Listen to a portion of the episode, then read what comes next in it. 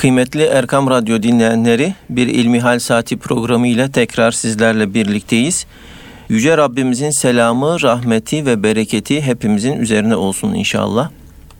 Bu gece mübarek Berat gecesi tüm dinleyenlerimizin Berat kandilini kutlarız.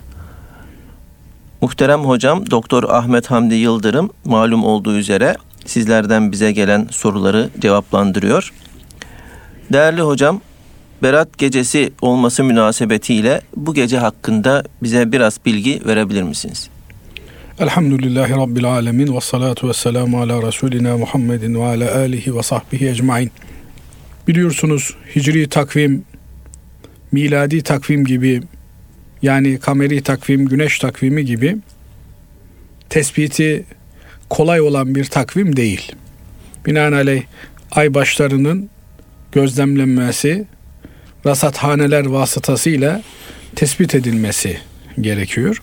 Evet. Bu yüzden bu mübarek gün ve gecelerimiz Şaban'ın 15'i, Berat gecesi, efendim Miraç gecemiz, diğer Regaib gecemiz, Kadir gecemiz, bu mübarek geceler Hicri takvime göre tespit edildikleri için Hicri ayların belli günlerine denk düştükleri için bunlarla ilgili eğer ayın başı düzgün hesaplanamamışsa haliyle 15'ine denk gelen Şaban ayının 15'ini 14'ünü 15'ine bağlayan geceye denk gelen Berat gecesi de farklı günlerde bazen idrak edilmiş olabiliyor.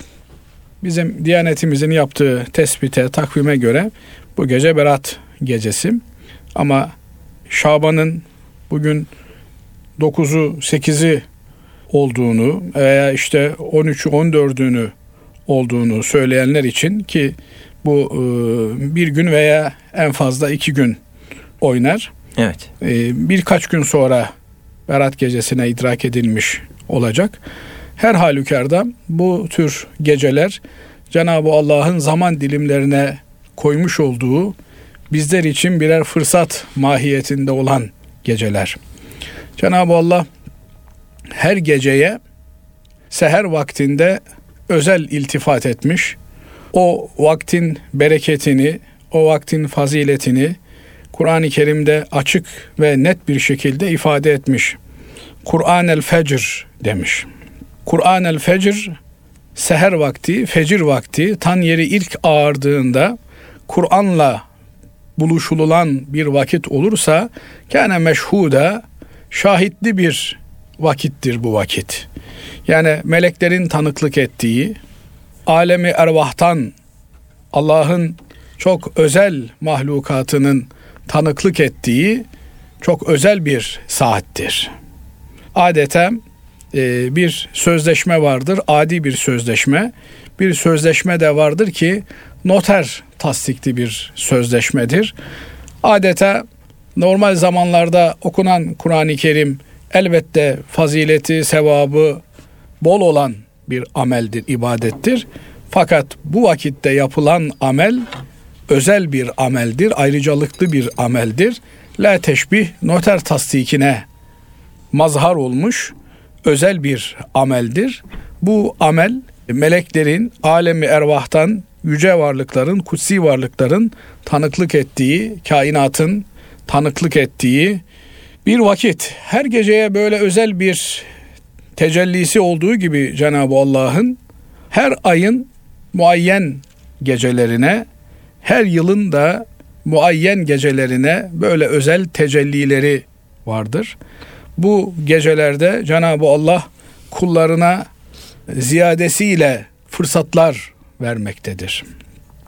Bunlar aslında adeta zaman zaman devletlerin yaptığı birikmiş olan prim borçlarının affı, vergi borçlarının affı, borçların tasfiyesi gibi kanunlarla çıkarttığı düzenlemelerin bir vergi barışı ilan etmenin, bir borçları sildirme operasyonu başlatmanın mahiyeti kabilinden kullarına Cenab-ı Allah'ın verdiği borçlarınızı silin, kendinizi affettirin, sıfır bir sahife ile günahsız bir vaziyette ertesi güne çıkın.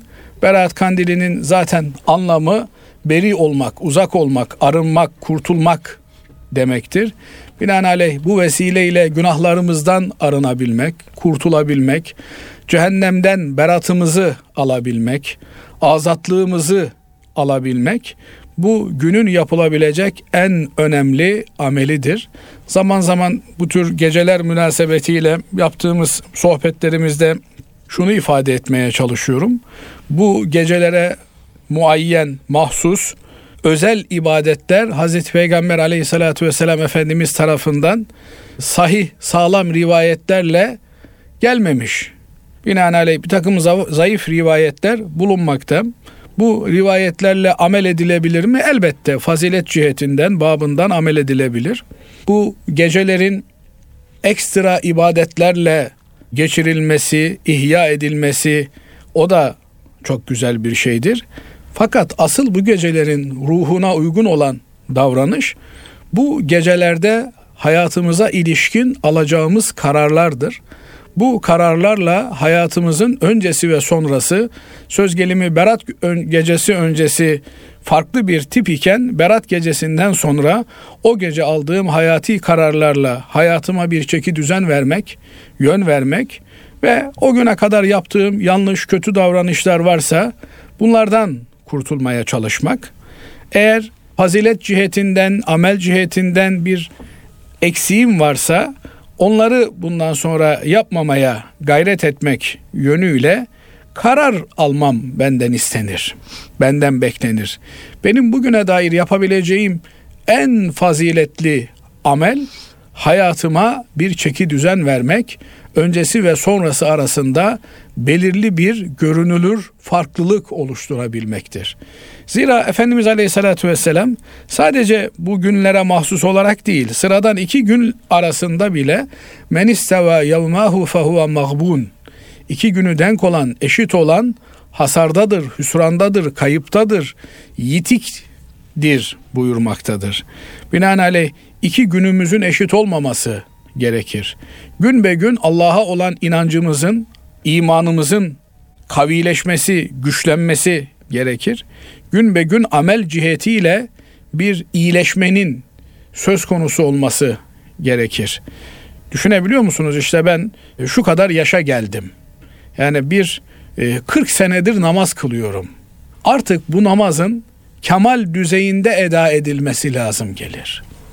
Yani bu namaz günden güne daha iyileşerek, daha ruhanileşerek, daha manevi bir atmosfere bürünerek kılınması gerekir. Ama maalesef ben kendi adıma söyleyeyim. Namaz sanki böyle bir yasak savar, bir zorunluluğu ifa eder mahiyette eda edilir oluyor.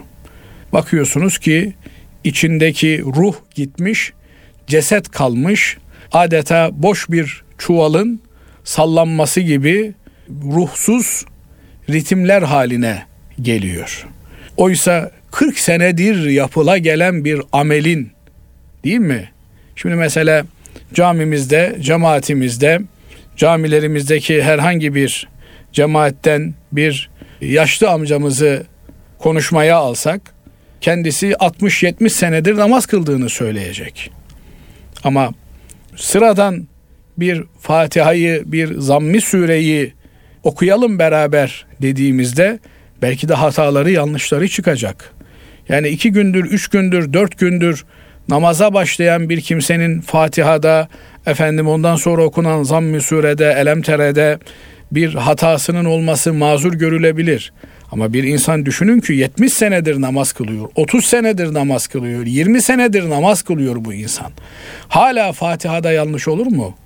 Hala secde yanlış yapılır mı? Hala ruku yanlış yapılır mı? Bu nasıl bir sıradanlaşmaktır? Bu nasıl insanın kendisini kaybetmesidir? Dolayısıyla bu geceler bizler için birer fırsat, bizler için bir muhasebe zamanı, kayıtların gözden geçirildiği, kontrol edildiği bir zaman.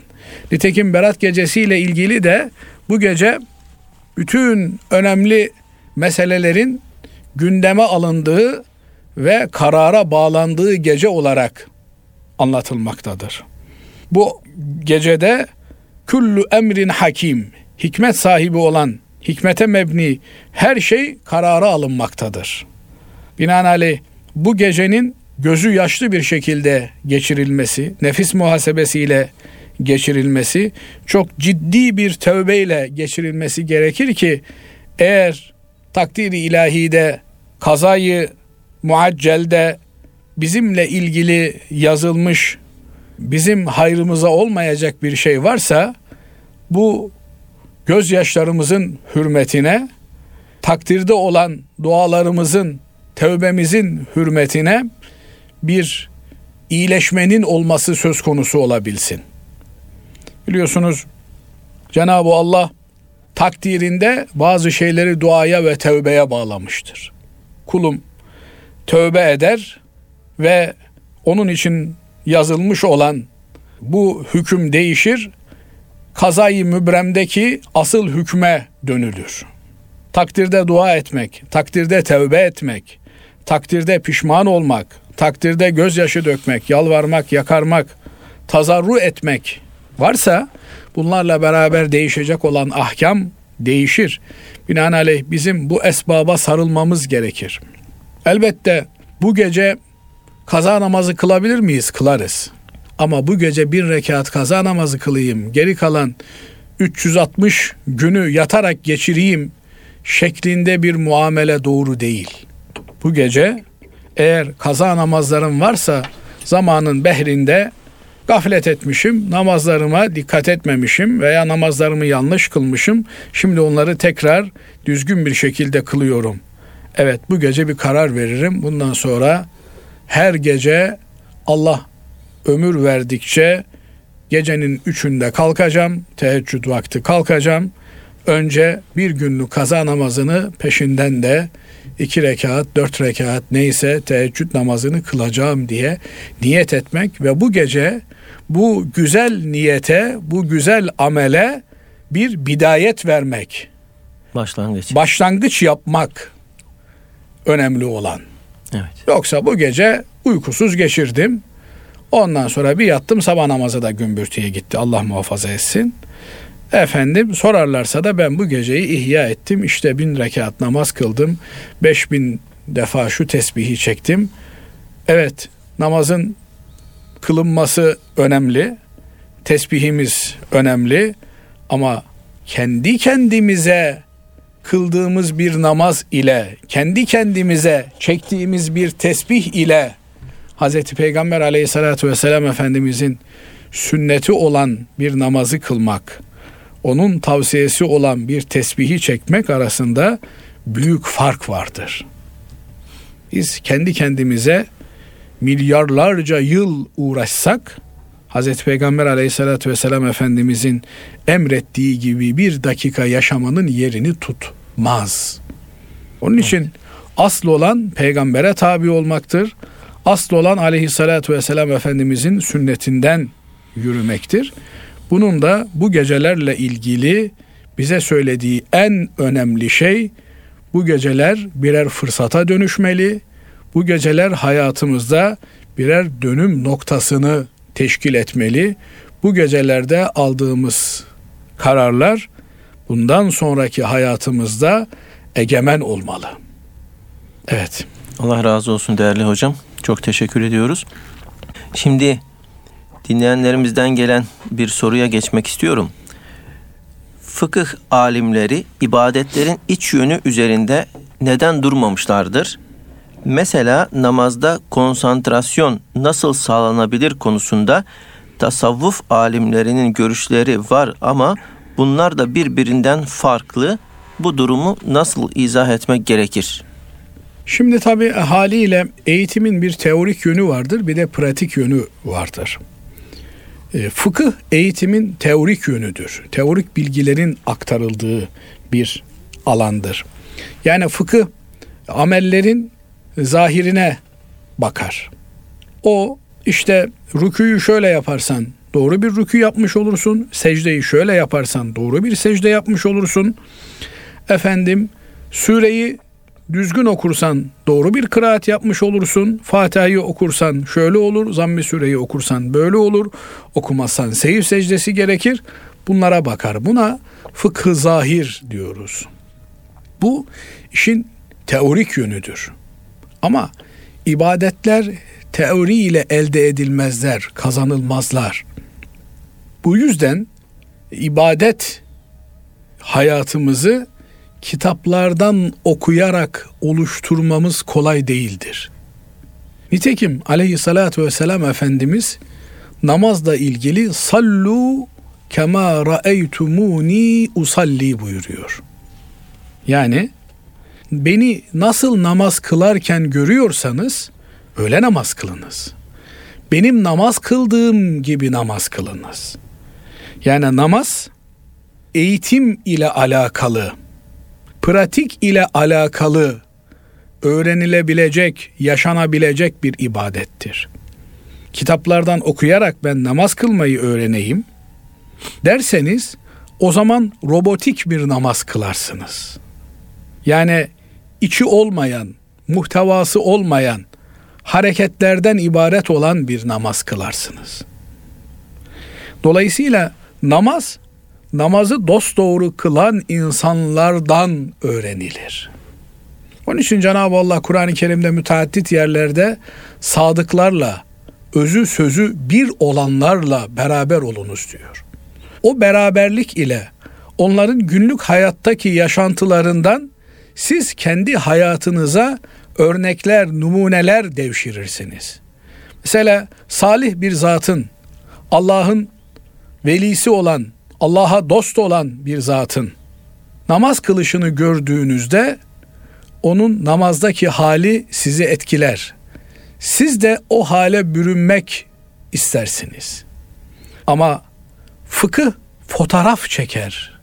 O fotoğrafın içerisindeki ruh fıkıh bilgisiyle verilemez.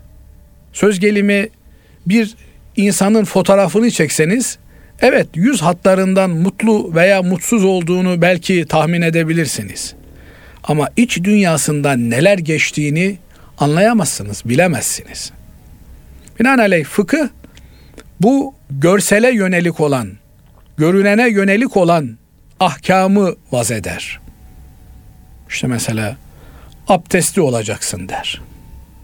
Necasetten taharet ister. Üzerinde namaz kıldığın yerde, seccadende, vücudunda, elbisende kir pas şeriatın necis kabul ettiği bir şey olmayacak der. Ama iç dünyanla ilgili yani kalbinde kin olmayacak, nefret olmayacak, buğz olmayacak. Kimseye karşı bir iç pazarlık olmayacak, düşmanlık olmayacak. Bunlardan bahsetmez. Ama namaz büyük bir hadisedir. Nitekim Cenab-ı Allah ve inneha lekebiratun illa alel haşi'in buyuruyor. Namaz çok büyük bir olaydır. Ancak huşu ile namaz kılanlar o namazı kılabilirler. Huşu sahibi olanlar. Ne demek huşu sahibi olanlar? Allah'ın azameti karşısında tir tir titreyenler. Allah'ın azametinin etkisinde kalanlar. Yani düşünsenize elleriniz kollarınız bağlı ve dünyanın astığı astık, kestiği kestik bir diktatörünün huzuruna alınıyorsunuz. Her an sizin için alın götürün bunu vurun boynunu diyebilir. Nasıl böyle tir tir titrersiniz? Veya çok özlediğiniz, görmek istediğiniz, görmek için her şeyinizi feda etmeye hazır olduğunuz bir zatın huzuruna alınışınız halinde nasıl böyle heyecandan tir tir titrersiniz? Sevinç ve mutluluktan kuş gibi adeta yerinizde duramazsınız. İşte huşu bu ikisinin toplamıdır. Bir yandan yanlış yaparım endişesi, korkusu vardır. Bir yandan Rabbimle kavuşuyorumun sevinci vardır. Eğer namaz vakitlerini bu tür bir vuslat anı olarak görebilirse bir insan iple çeker namaz vaktini. Hayatını camiye göre programlandırır. Her şeyini namaza göre ayarlar. Randevularını öğle namazından önce, öğle namazından sonra, ikindiye doğru, ikindiden sonra, akşam namazından önce şeklinde tanzim eder. Hayatın merkezine namazı kor. Bunu fıkıhtan beklemek yanlış olur Basri Hocam. Bu bir eğitimdir. Nasıl bugün alaylılar mekteptiler diye bir tanım var. İşte adam mühendislik okumuş veya işte tıp okumuş ama eline bir şırınga almamış.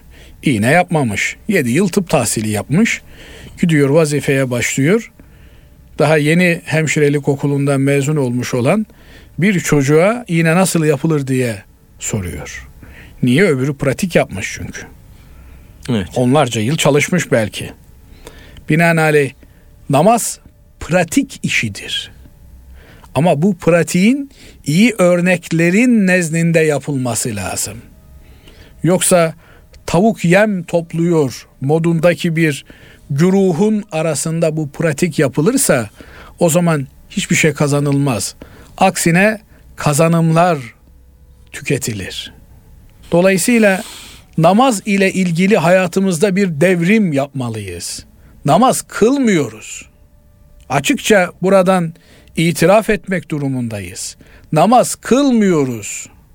Hazreti Ömer Efendimiz'e birini teskiye ediyorlar. Referans oluyorlar biriyle ilgili. Nereden tanıyorsun diyor. Beraber yolculuk mu yaptın? Komşuluk mu yaptın? Ticaret mi yaptın diyor.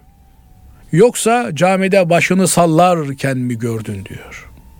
Namaz kılıyor demiyor. Başını sallarken diyor. Şayet namaz kıldığını bilse namaz insanı insan kılar. Namaz insanı kul kılar. Çünkü namaz ne demek? Allah'ın huzuruna duruyorsun. Allah'ın önüne duruyorsun. Yani Allah'ı görüyorsun, ibadet ediyorsun, Allah'a bakıyorsun. Nitekim hadis-i şerifte Efendimiz Aleyhisselatü Vesselam ihsan ki ona biz fıkı batın da diyoruz. Yani iç alem fıkı. Tasavvuf da diyoruz, zühd de diyoruz. Her ne derseniz deyin. İhsan nedir sorusuna Hazreti Peygamber Efendimiz en ta'budallah ke enneke terah. Allah'ı görüyor gibi ibadet etmektir diyor. Allah'ı görüyorsun. Nasıl görmeyeceksin ki? Her yerde ayan beyan. O yaratmasa şu yeryüzü, şu gökyüzü oluşabilir mi? Sanatkar sanatından bilinir. Bir tabloya bakarsınız ne muazzam bir tablo dersiniz. Kimin resmi bu? Filanca dünyaca meşhur filan ressamın mı? Ressamı görmemişsinizdir hiç. Ama resminden ona aşık olursunuz, meftun olursunuz.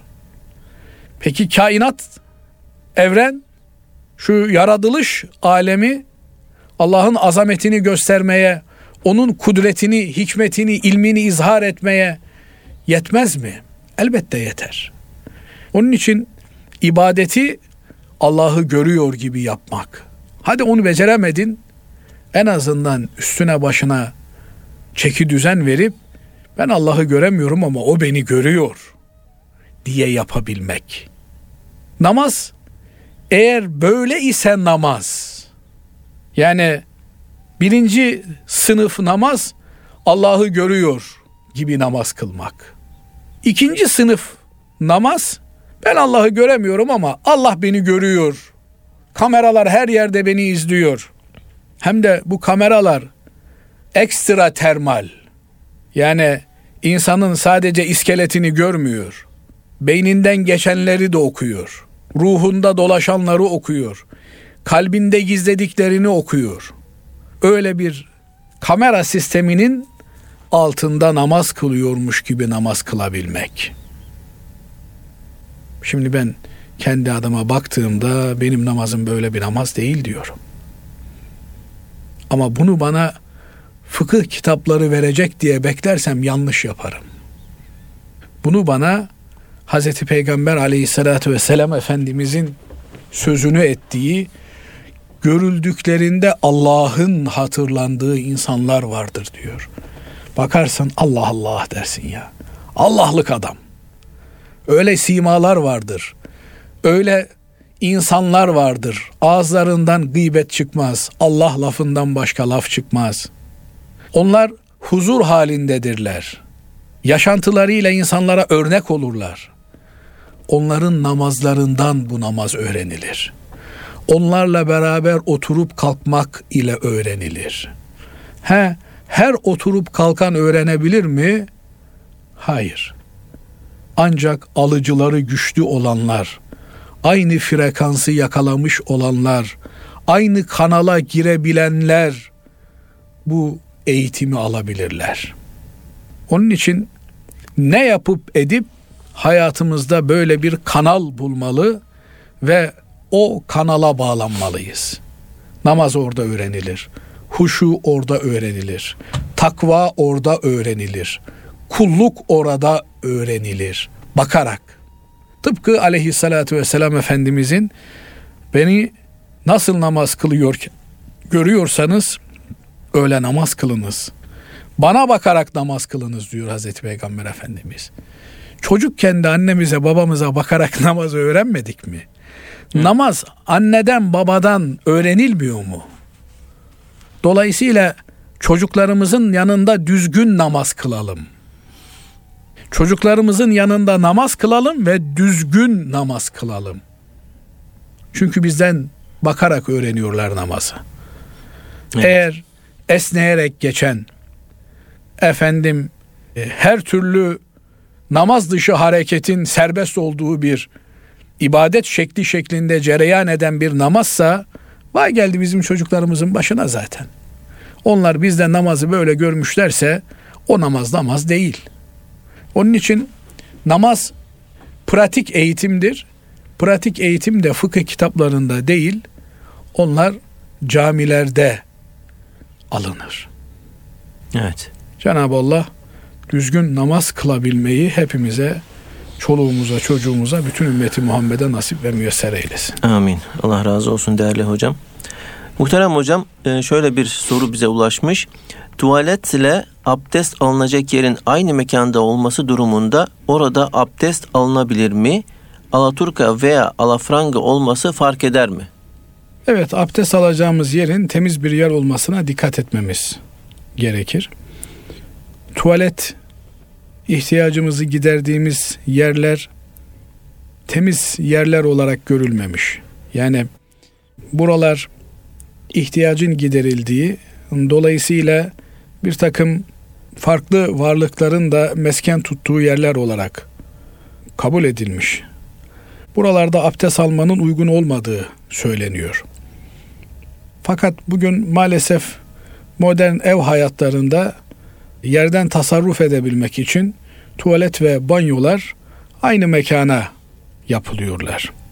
Özellikle de alafranga tuvaletler banyonun içerisinde bir köşeye yapılıyor.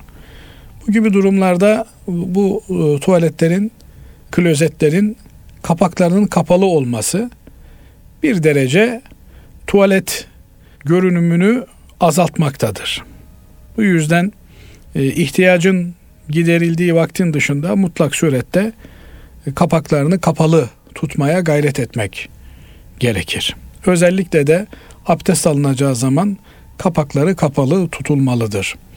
Eğer alaturka gibi üzerini kapatma imkanı olmayan bir taş bulunuyor ise o zaman da onların önüne bir perde çekmek uygun olandır.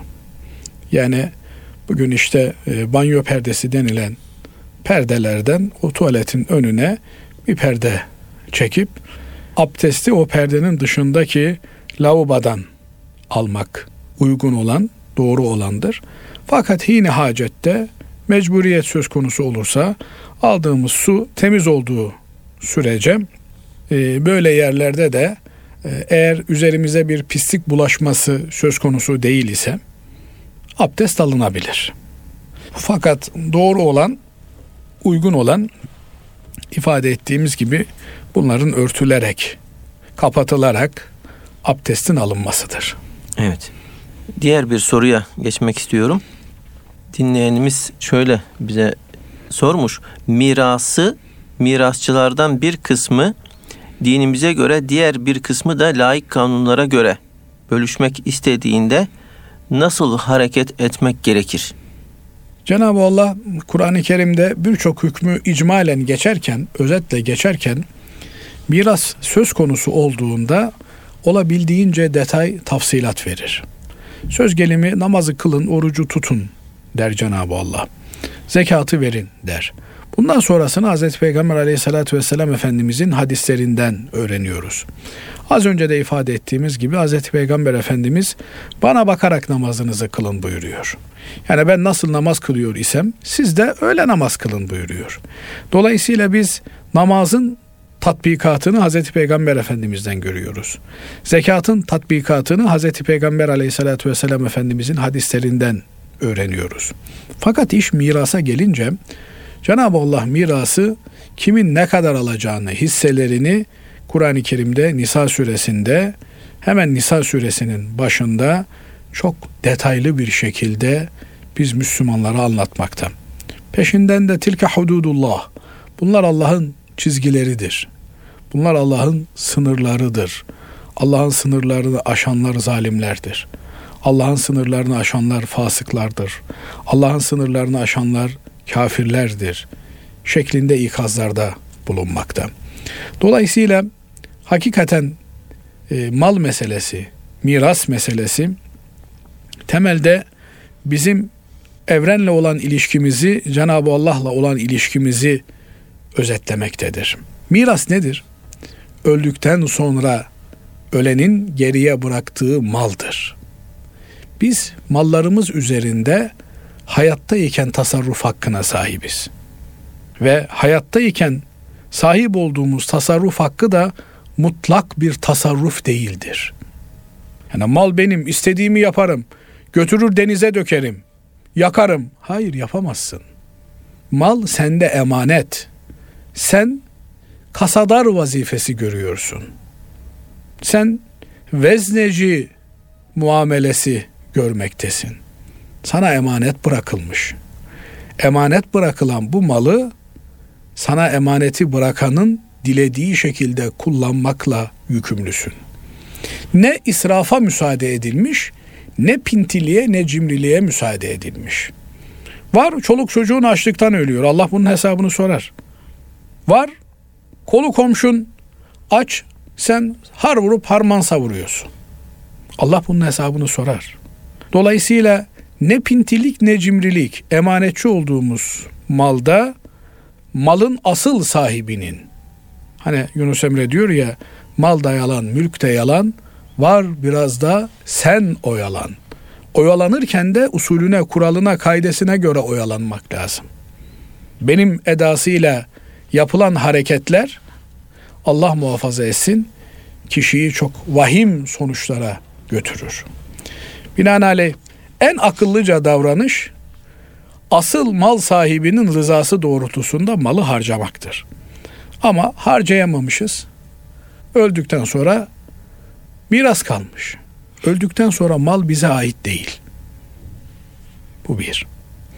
Ölene kadar mal bize ait. Evet. Kural ne cimrilik yapacaksın ne israf yapacaksın. Usulüne uygun kendi ihtiyaçlarını, çoluğunun çocuğunun ihtiyaçlarını, çevrenin ihtiyaçlarını karşılayacaksın. Hayır hasanat yapacaksın vesaire filan. Yapmışsın, artmış. Ondan sonra mal bizim değil. Mal kimin? Asıl mal sahibinin. Allah'ın. Allah dilediği şekilde ondan sonra malı taksim ediyor. Bu bebeğin babamın malıydı, ıdı. İdi artık yani. Şimdi değil. Babanın malı idi. Şimdi babanın emanetçi olduğu mal asıl mal sahibinin takdirinde, iradesinde. O nasıl derse öyle paylaştırmak lazım. Ama birileri hayır ben öyle paylaştırmak istemiyorum. Ben benim menfaatime uygun olan şekilde paylaştırmak istiyorum. Mesela e, bazı bölgelerde kız çocuklarına miras vermezler. Ben kız kardeşime ne olacak gidecek elin adamına götürecek malı ben niye ona vereyim dese Allah'ın sınırlarını aşmış olur. Çizgiyi aşmış olur. Aynı şekilde Allah üç pay vermiş yok ben beş pay alacağım derse bir kimse fazladan aldığı iki pay sınırı çizmek haddi aşmaktır. Burada tehlikeli olan nokta şu Basri Hocam. Allah'ın bu hükmüne razı olmamak tehlikelidir. Çünkü Allah'a direkt isyan, Allah'a nankörlük, Allah'a küfür, Allah'ı inkar anlamı taşımaktadır. Bir de ya tamam doğru öyle ama benim daha fazla ihtiyacım var diye bir kimse tamahkarlık ederse tamam günahkar olmuş olur. Büyük bir hata, büyük bir isyan içerisindedir. Ama en azından dinden imandan çıkmamıştır. Binaenaleyh bu gibi noktalarda çok hassas olmak lazım. Çünkü insanlar bu kavgayı en mahremleriyle, en yakınlarıyla verir.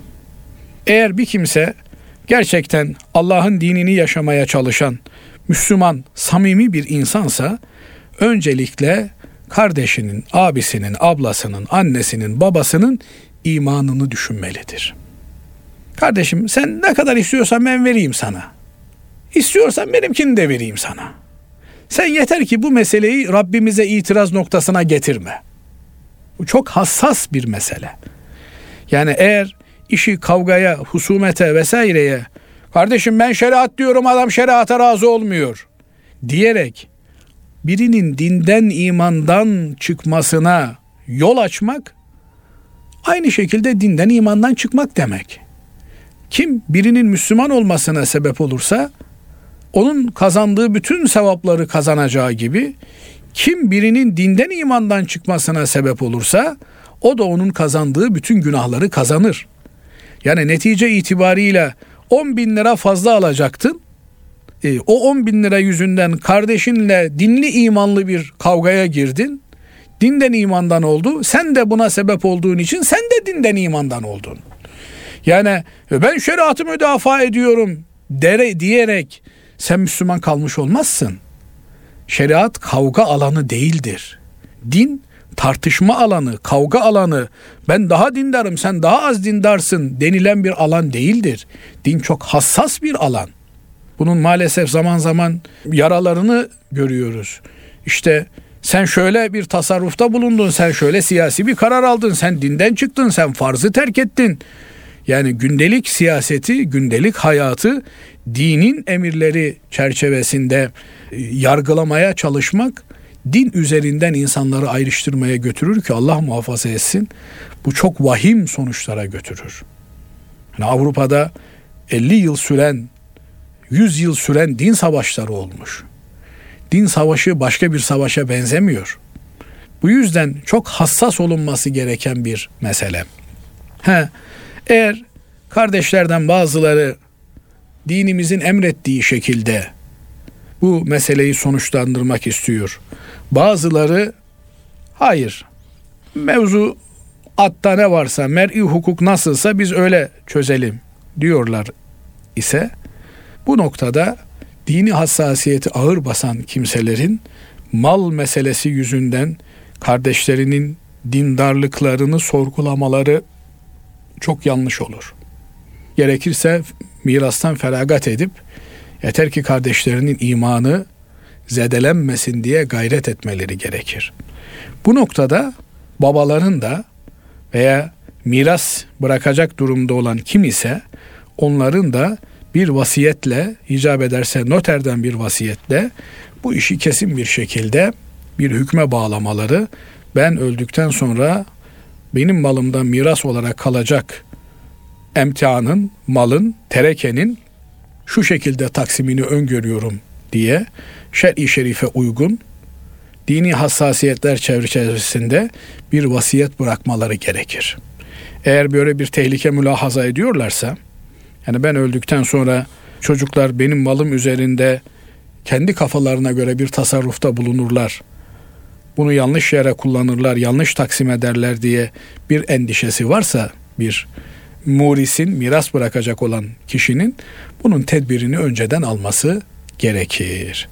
Behemhal böyle bir durumda söz gelimi Kur'an'ın taksimine göre 8'de 1 alacaktı ama o yok ben 8'de 1 değil 8'de 4 alacağım diye ısrar etti. Aldığı 8'de 3 onun için çalıntı mal hükmündedir. Gasp edilmiş mal hükmündedir. Yani haramdır. Çaldığı kimseler yani hakkına girdiği kimseler bu durumda ondan alacaklı konumundadırlar. Dilerlerse haklarını helal ederler, helalleşirler. Dilerlerse o haklarını tahsil edebilecekleri ahiret gününe devrederler. Çünkü mer'i mevzuat onlardan yana olduğuna göre dünyada bunu tahsil etme imkanları yok. E bundan sebep de kan dökecek halleri yok. Böyle bir şeye müsaade edilmez. Binaenaleyh bu hesap ahirete kalmıştır. Ama aklı başında bir insan hesabını ahirete bırakmaz. Dünyada hakkını helal eder. Gönül almaya bakar. Çünkü Hz. Ali Efendimiz'e nispet edilen bir söz var. Der ki kerramallahu vecehe bin dost insana az gelir, bir düşman ise çok gelir. Dolayısıyla mümkün mertebe öte aleme, ahiret diyarına düşmansız, hasımsız gitmek lazım gelir.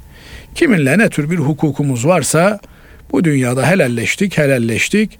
Helalleşemedik ise en azından biz hakkımızı helal ederek öbür tarafa ağırlıksız, yüksüz gitmemiz gerekiyor.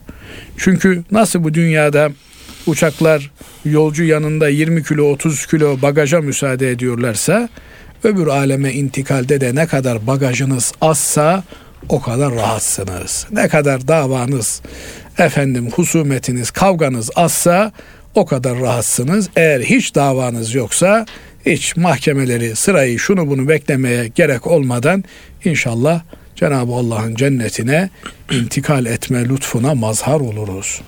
İnşallah. Değerli hocam ağzınıza sağlık. Allah razı olsun. Kıymetli dinleyenlerimiz bir defa daha Berat gecenizi tebrik ediyoruz. Yüce Rabbimize emanet olunuz. Tekrar görüşmek dileğiyle.